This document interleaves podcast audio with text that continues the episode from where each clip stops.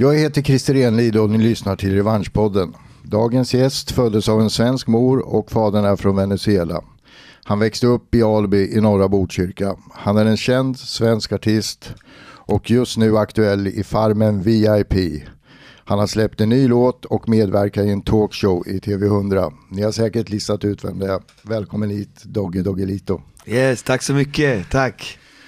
Stämmer det att du är med i en talkshow eller det är din egen talkshow kanske? Eh, det är en egen talkshow som jag har skapat som jag kallar för Douglas Leon Talkshow. Eftersom jag har kört mycket Dogge Doggelito så vill jag ta mitt riktiga namn och använda någon gång. Och det har jag gjort på, på den här talkshowen. Så det, det är många som har sagt att jag borde ha en egen talkshow eftersom jag är väldigt vältalig och känner mycket folk och har lite andra infallsvinklar än de vanliga liksom, programledarna så att, eh, vi var på möte med TV100 och de var intresserade och så började vi köra vår talkshow. Och det är den som vi har precis börjat, jag tror vi har gjort, jag vet inte om det är 8-9 program eller någonting. Men eh, vi bjuder dit olika eh, kändisar, sportstjärnor, skådespelare, artister. Lite blandat med människor som har haft ett intressant liv och där de får dela med sig och eh, och inte så mycket om deras kändisskap, mer det här eh, hjärtat hjärta, hur de tänkte, vad de gjorde för val Jag hade flera olika gäster som var, blev intressanta samtal och eh, till exempel jag kan fråga så här, ska man tänka med hjärtat eller ska man tänka med hjärnan? Och det där är många som säger olika svar på det Och då kan det vara intressant att veta vem som säger vad där Mycket sånt handlar det om Mm, vad kul. Hur har veckan varit annars då Dagge? Uff, veckan har varit fullspäckad alltså. Det här, det, det går som tåget just nu. Och det har varit skivinspelningar, det har varit tv-program, det har varit träningar, det har varit resor. Alltså det, och sen hämta och lämna barn, och så man är ju pappa också. Så det, det är fullspäckat schema alltså. Det är ingen paus alls. Vad kul, full fart alltså. Ja, full fart. Du är uppväxt i miljonprogrammet, i Bo, ett miljonprogram i Botkyrka yes. som heter Alby. Vad var skillnaden tror du när du växte upp och ungdomarna som växer upp där idag? När jag växte upp då var det skillnaden att i början var det väl 70-20, sen blir det 50-50, alltså mellan svenskar och invandrare. Och sen idag är vi uppe i över 90% med folk från resten av världen.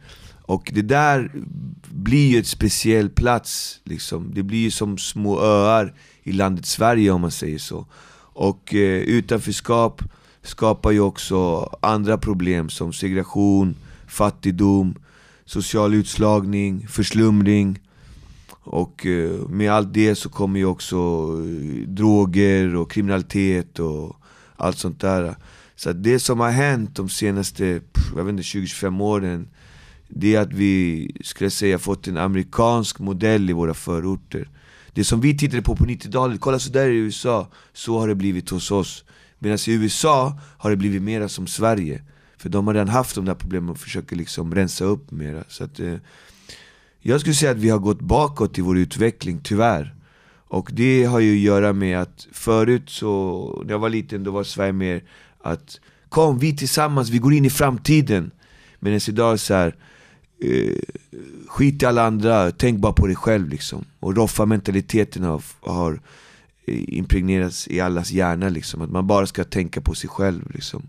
Var det lättare att växa upp på din tid? Det tror jag definitivt. Jag tror, man hade en, eh, man hade en, ett hopp om framtiden i alla fall liksom. Idag vet jag inte om, det känns som det finns så mycket hopp liksom.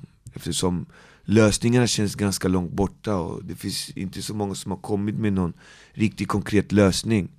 Sen vet jag att KRIS och ni gör ett bra arbete som är så otroligt viktigt men det krävs ju stora, stora politiska lösningar liksom. Jag tänkte komma till det sen då, ah, okay. prata lite om det. Mm. Jag tänkte höra, hur, hur har din egen uppväxt varit? Min uppväxt var fantastisk, som jag sa, jag, jag kan växa upp när jag var 50-50, alltså 50% svenskar, 50% eh, invandrare i förorten och vi hade en fantastisk barndom alltså. Vi lekte, vi bytte tankar, åsikter, religioner, kultur och det var bara glädje liksom. Det var inte det här negativa som man känner idag liksom i, i förorten. Det var mycket positivt, så att min barndom var väldigt, väldigt glad. Jag hade kompisar från hela världen, från Gambia, från Marocko. Och du vet, gick, man, gick man hem till Hakim från Marocko så hade de mattorna på väggen och då lärde man att det var så i Marocko. Så gick man hem till sin gambianska kompis och då var det stora grytor och lagade mat till ett helt fotbollslag och så fick man smaka det och så gick man hem till Papo chilenen och så fick man piroger. Alltså man, man lärde sig så mycket av det där på något sätt liksom. Det blev en man blev en slags världsmedborgare och jag är jättetacksam för det, för det har gjort att jag har blivit en översocial människa som kan röra mig i hela världen. Men idag känns det som det är mer frustration, det är mer eh, aggressivitet, det är mer negativitet. Och det tycker jag, det gör mig ledsen. Och jag hoppas att vi vaknar upp, i alla fall politikerna liksom, som har ändå en del i det här skapandet. Liksom att de vaknar upp och tar tag i de här frågorna. Därför tror jag att nytt blod måste komma in i politiken. Nya friska fläktar som vill förändra vårt samhälle till det bättre. Inte de gamla grå, grå politikerna. Och jag, jag vill inte prata partipolitik. Jag ser att alla som håller på med politik är ansvariga för det här eh, skeppet som har sjunkit. Men vi kan laga de där hålen förhoppningsvis och få båten på rätt köl. Eh, förhoppningsvis.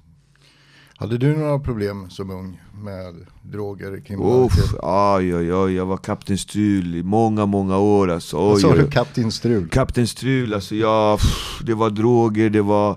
Alltså vi var så fattiga, så vi hade inte råd med droger. Så vi tog alla droger som vi kom över. Sen vad det var, det sket vi liksom. Det spelar ingen roll om det var om man pillertrilla eller om det var röka eller snorta eller liksom. Vi var så fattiga så fick man tag i droger så tog man det, man sket i vad det var för att Det var liksom Det var så härligt att bara få dämpa sin ångest och komma bort från sin tråkiga verklighet i, med fattigdom och allt det där liksom. Så att Det var väl så det började, att man sket i vad det var man tog. Och sen fick man Började man gilla vissa droger lite mera och då kom ju beroendet liksom och då börjar man ju jaga det liksom. Och det, det var ju inget bra, för att då blir det att man behöver pengar. Och när man behöver pengar, då hamnar man i kriminalitet. Och då börjar man ju eh, sin kriminella bana och fixa pengar. Och då, ja, tjuva, råna och baxa och allt det där liksom. Och sen, det var hela paketet? Ja, hela, hela, hela. Alltså. Vi tjuvade och rånade så mycket så det tog aldrig slut. Alltså. Till slut kom man inte, visste man inte vad man sysslade med. Liksom.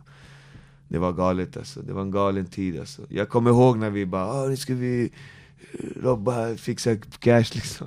Så bara ta den här, så bara dela, dela ut eh, roppar till alla liksom. Eller ryppar heter det kanske i Halmstad. Så bara dela ut, så alla tog en, så bara ta lite öl, tog alla öl. Och sen åkte vi på rånarturné liksom.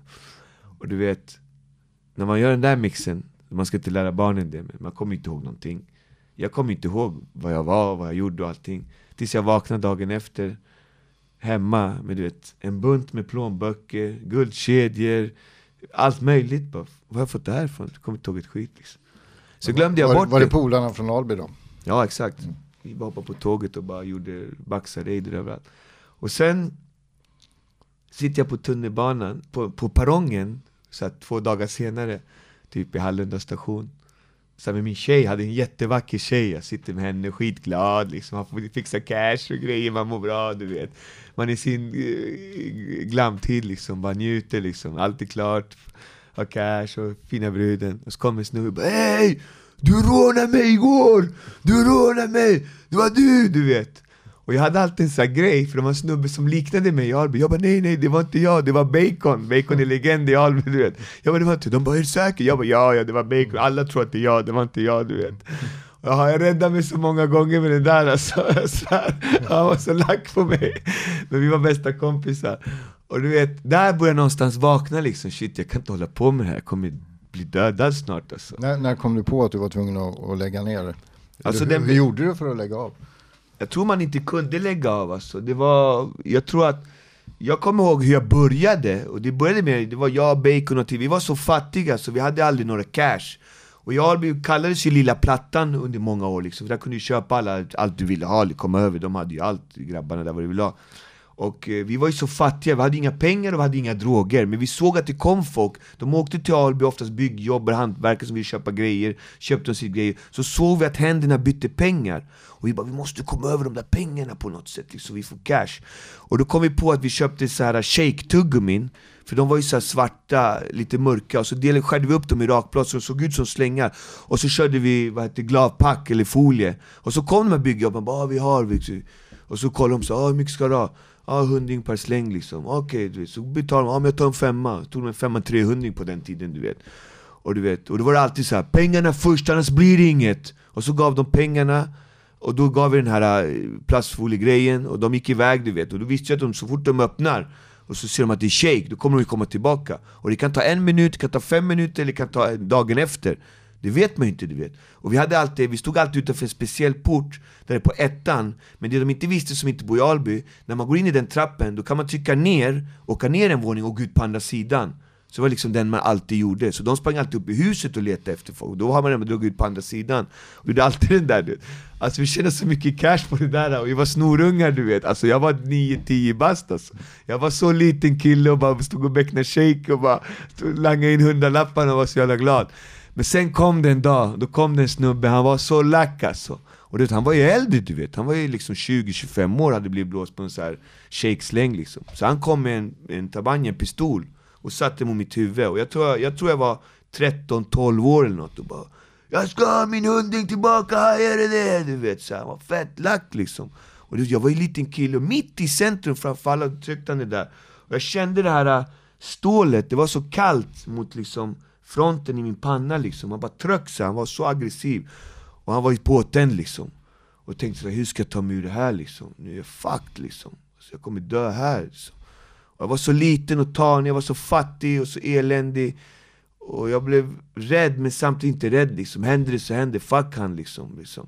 han bara äh, ”ska ha min hund?” Jag bara ”men jag ska fixa den, jag ska fixa den” Och då kom det en kille som hette Fonzie, han var också en sån här känd, liksom, halvkriminell liksom. Och han hade ju växt upp i kriget i Libanon och han haltade lite, så han var ju inte rädd för någon pistol. Så han bara hoppade in, och han var ju äldre, han var ju 25, 30, han var ju de stora killarna i Alby fast, fast han var liten liksom. Så han tog tag i jag, jag vet inte, han puttade bort den där killen så, han bara, boff, så att killen liksom ramlade på marken och tappade sin pistol på det här stengolvet. Och då gick Fonzie bara fram, tog pistolen, och han hotade inte ens honom, han bara la den i linningen så här. Stick härifrån! Ingen ska röra Dogge, det här är allas Dogge, det är våran Dogge, dra härifrån! Och killen blev så jävla skraj, så han bara ran, sprang iväg som ett eh, asplöv liksom, bara försvann liksom därifrån.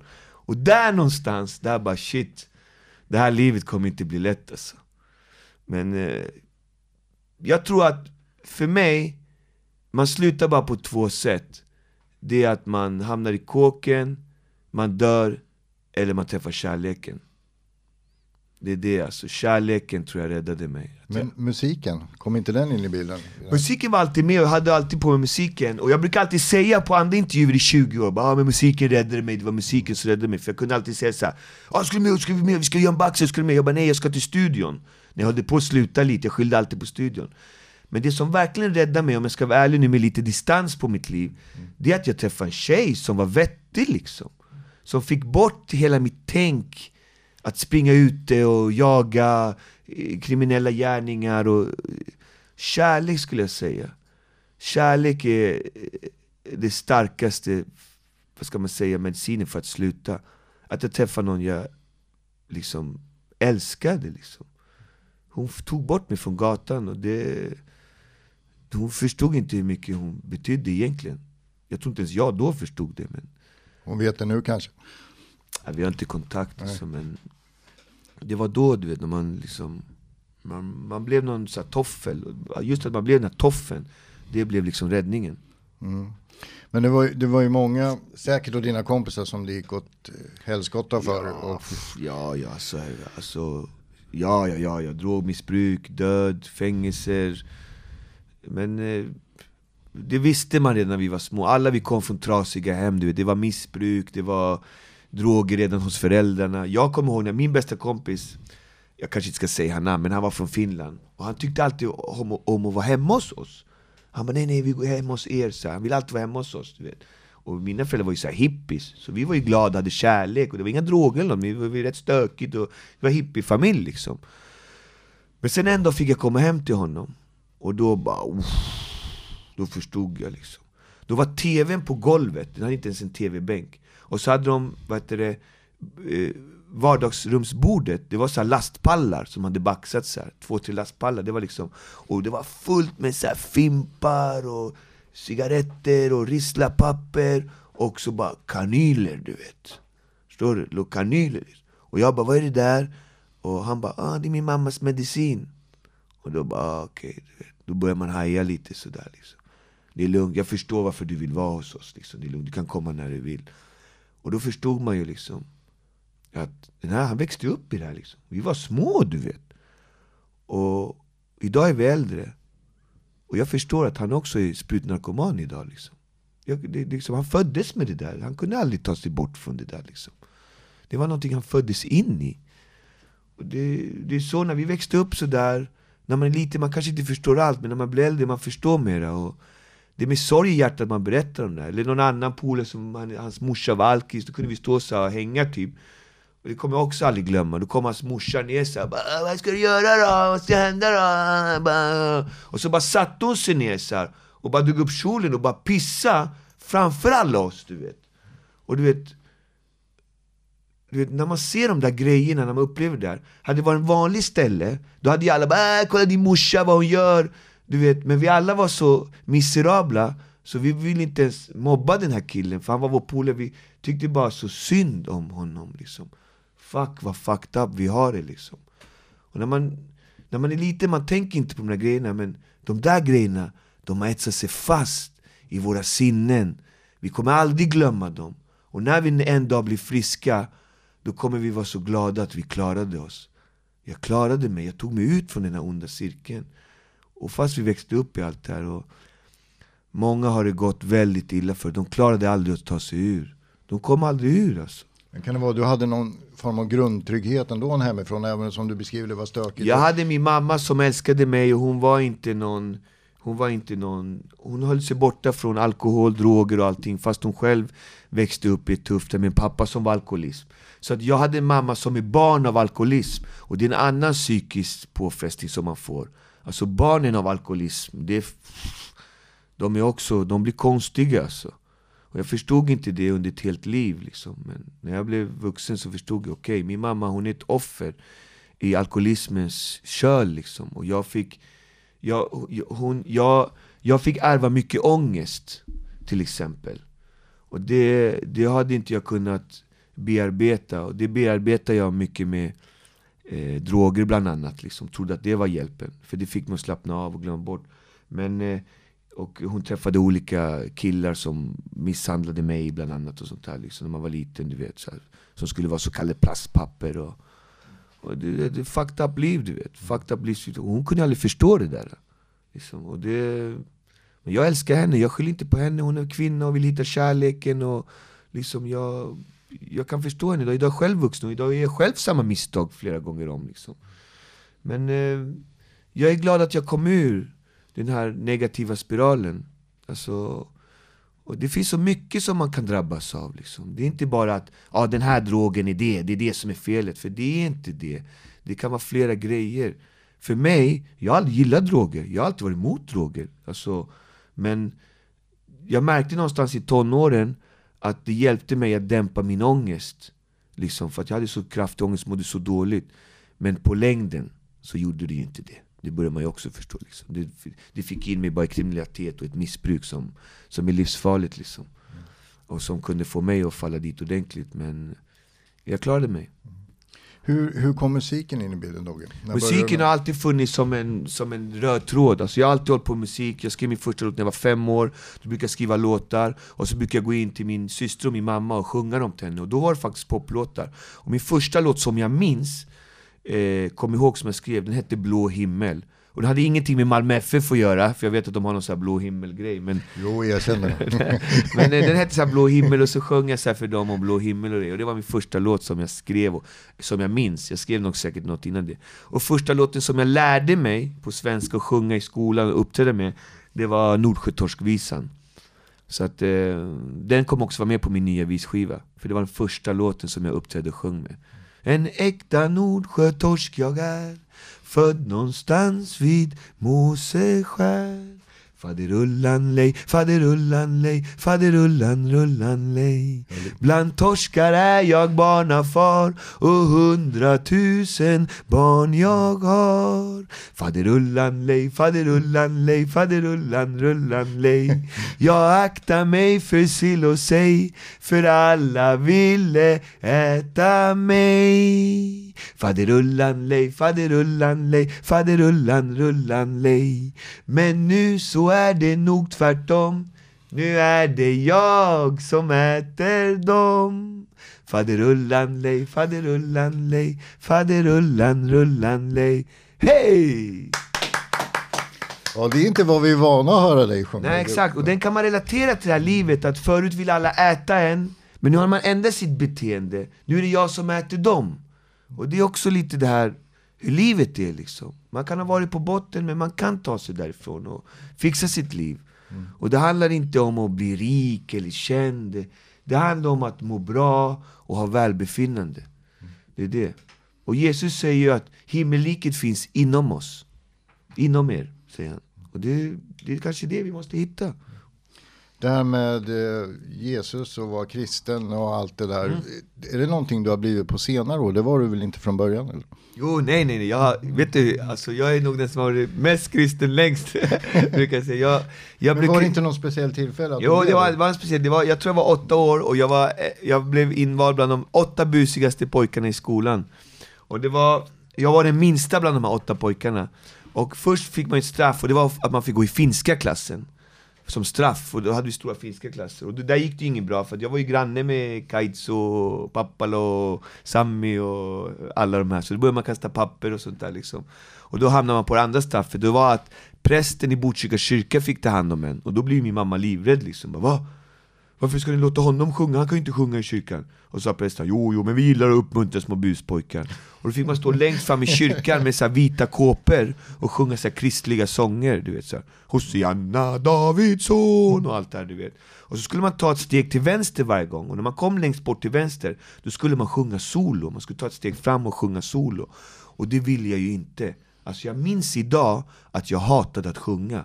Alltså jag minns det så väl. Men i samma stund det blev min tur, jag tog ett steg fram. Jag tror jag var 8, 9, 7 år eller någonting. Det var början av skolan liksom. Jag tog ett steg fram, det blev min tur att sjunga. Och då hände någonting. Alltså jag fylldes av en så här stark, varm kärlek. Verkligen stark kärlek. Och i samma sekund så fick jag en gåva. Herren gav mig min gåva. Och som han gör, han gav mig det som jag hatade mest. Att sjunga. Och sen den dagen har jag sjungit. Så i år har jag sjungit i 36 år, eller om det är 37 år. Och eh, så blev det. Så den, den dagen förlitar jag mig alltid på Gud, Jesus och Herren. Och har alltid gjort det. Jag har aldrig tvivlat, eller aldrig varit... Jag har alltid varit en av de få artisterna, jag tror det är jag och Carola bara. Nu har det kommit några andra på vägen, men som alltid sagt så här, jag tror på Gud. Och om man kollar Latin Kings skivor så finns det låtar som Tack Gud, vi tackar i konvolutet, tack Gud. Alltid funnits med, oss, alltid. Men jag är ingen sån heller som vill gå runt och liksom Du ska tro på Jesus, du ska tro på Gud. Jag, jag vill inte påverka någon. Hitta din egna väg. Alla har sin egna väg, alla har sin egen grej som man måste hitta. Jag vill inte pracka på någon eller någonting. Det där var min väg, och jag är tacksam att jag hade Jesus som hjälpte mig och eh, beskyddade mig och eh, gav mig trygghet. Jag, jag är jättetacksam, men jag förstår att det kan inte kanske funka på alla. Men eh, våga prova alltså, om du vill. det. För mig funkar det. Men alla vi är olika, alla har sin, sin väg i livet och sitt öde. Jag tror att ödet är skrivet för alla. Det gäller bara att man vågar gå ut i livet och ta tag i sitt öde. Så, Du är samhällsintresserad och jag menar dina texter handlar ju ofta om olika problem och sånt i samhället. ja, absolut. Och att vi har segregation i vårt samhälle, det är ju liksom ingen tvekan om. Liksom, vad tror du är orsaken till att, liksom, vi har, att samhället är så segregerat och att vi har de här problemen?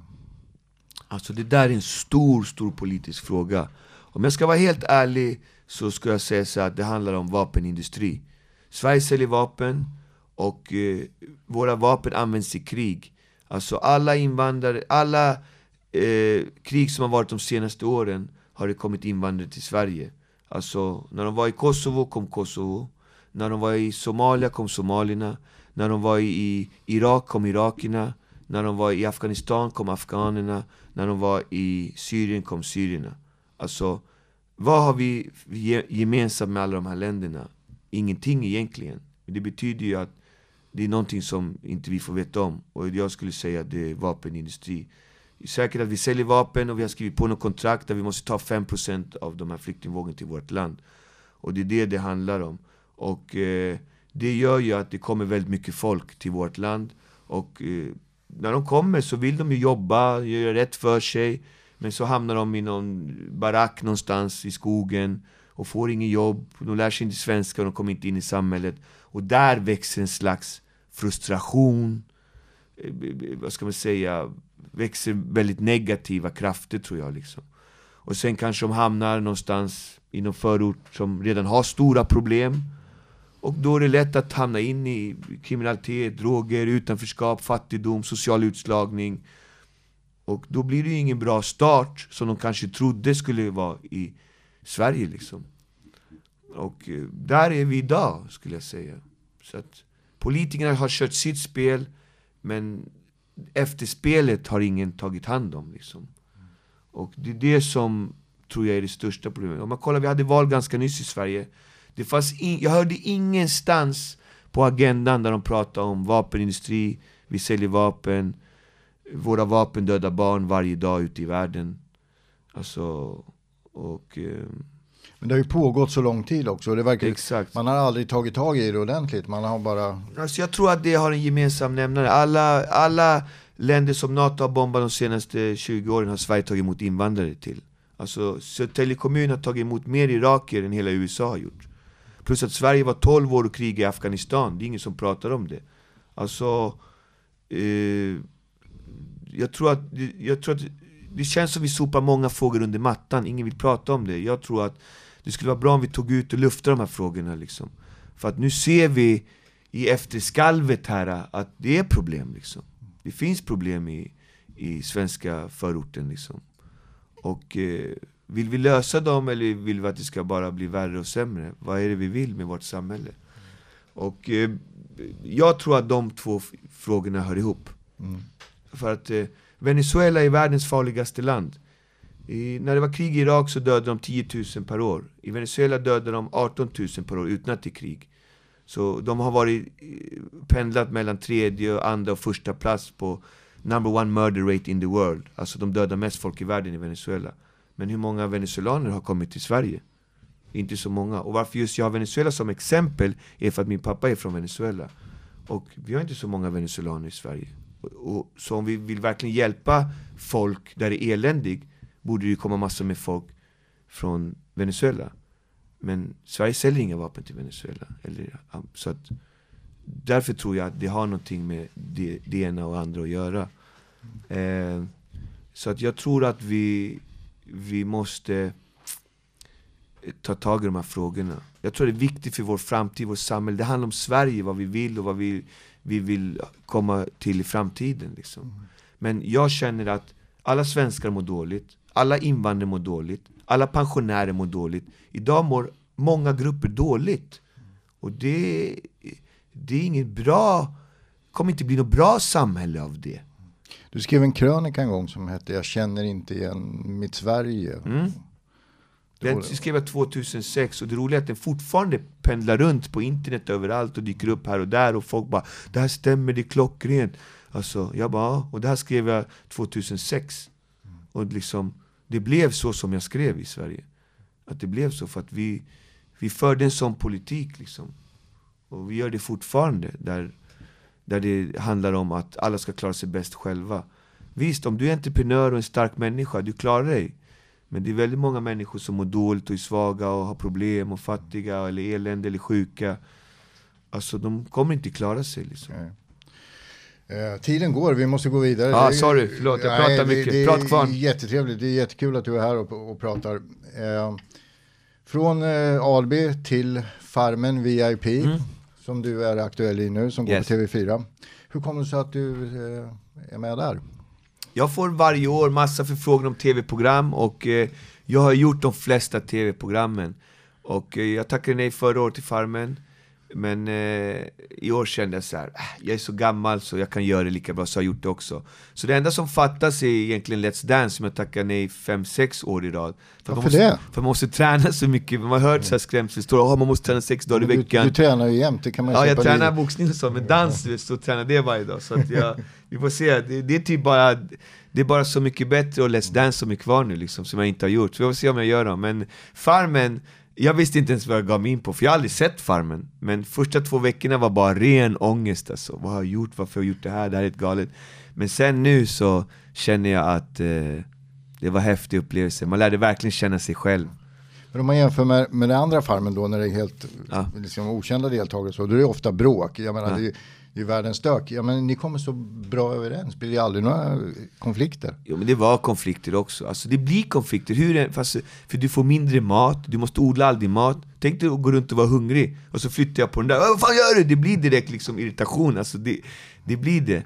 Men jag tror att vi har, jag tror vi som var där, vi var ju många artister och så här, olika personer, vi respekterar varandra väldigt, väldigt mycket. Och sen tror jag också att eh, vi kanske är mera stresståliga på grund av vårt jobb är stressigt Så att vi tål kanske stress lite mera Men det är det jag tror liksom, men det var ju tufft första dagen Jag tror första tre dagarna vi åt bara potatis Prova att äta potatis bara i tre dagar, det blir crazy alltså. Vem vinner då? då? Men vinner, det kan jag inte säga Jag får inte säga det, annars hade jag gärna sagt det Men eh, jag håller mig kvar länge i alla fall Ja, Tack och ja, lov ja, det är bra. Det är, Ja. bra, det är bra.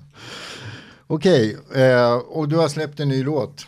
Jag har släppt en ny låt, Kung i uttagen, som min älskade kusin Kristoffer Östborn har skrivit. Han gick bort tyvärr, och då kände jag att jag måste göra någonting. Och det här var den sista låten som han skrev som jag hittade. Och jag spelade in den. Så att, eh, lyssna på den på Youtube, där finns videon som är inspelad i Champagne i Frankrike av Gordon Cyrus. Och videon är tagen med en tagning. Det är så sjukt grymt gjort alltså. Det var en tagning på videon. Och låten ska finnas på Spotify, jag vet inte om den kommer upp för det tar två veckor eller någonting. Men Kung i uttagen, det är första singeln från mitt nya album som heter Drömmar om Hälsingland som är, ön- som är tillägnad till Lill-Babs för att hon är från Hälsingland. Och hon, var, hon är med på den här skivan, jag spelade in en låt med henne. Och eh, även Willie Crawford är med, Salene är med. Och eh, Jack Vreeswijk Oj, oj, Så det är oj. en riktig svensk Inte visskiva. dåligt. Och ni ska inte behöva vänta så värst länge för vi har faktiskt låten här som vi tänkte spela nu. Ja, då. spela den, Så spela här den. Och ni som hör den, dela och sprid den överallt. Kung i luthagen. Nu kör vi.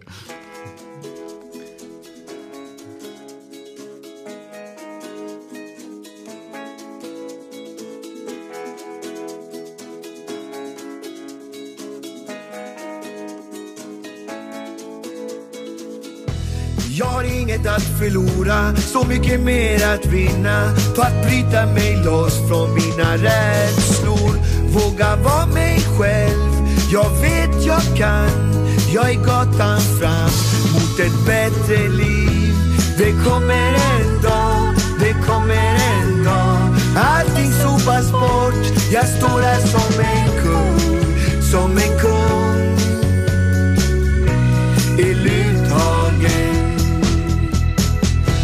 Alla pratar, alla pratar. Jag står här utanför och kommer inte in.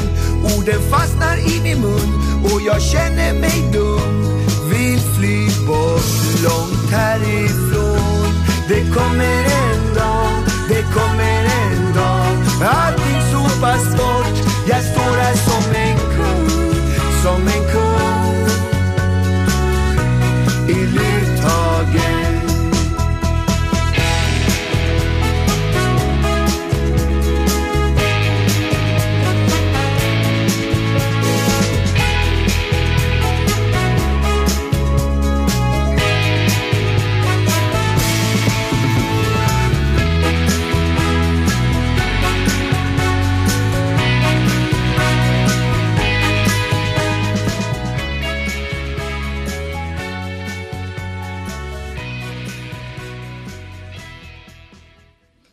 Kung i luthagen av Dogge Doggelito.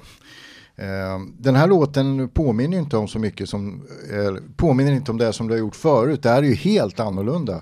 Ja, det här är mera, det här är mer popmusik skulle jag säga, det är en poplåt och det är, det är en helt annan typ av musiker som är med. Det roliga med den här låten är att alla mina kusiner är med och spelar den här låten för min kusin som dog. Och eh, sen producenten Mikael Gunnerås också som är med och, och proddar ihop allting. Och eh, Eh, det här är pop, det här är svensk pop skulle jag säga. För min kusin var en pop eh, eh, textförfattare och skrev melodierna.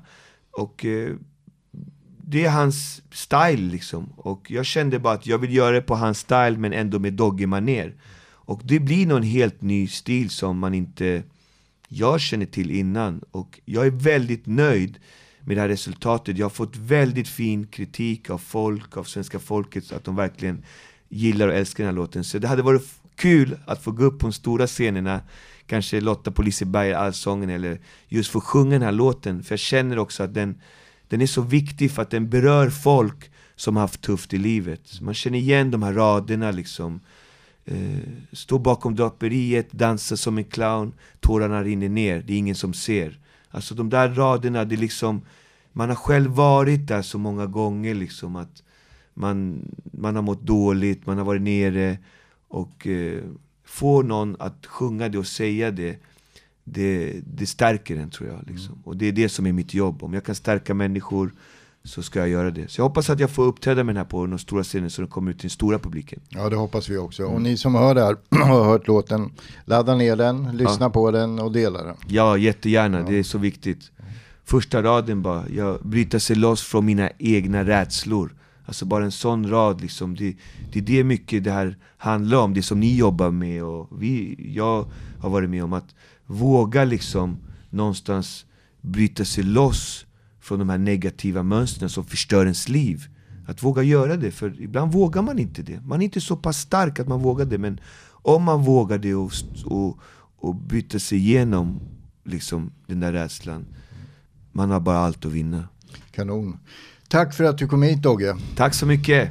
Ha det så gott nu. Ha det så bra. Tack så mycket och tack till alla som har lyssnat och eh, fortsätt stödja KRIS hela vägen. Och eh, vi är här och ni får gärna höra av er. Jag finns på Instagram, Doglito official, på Facebook, Dog och spela mina låtar på Youtube och Spotify. Kungeluttagen. Tack så mycket.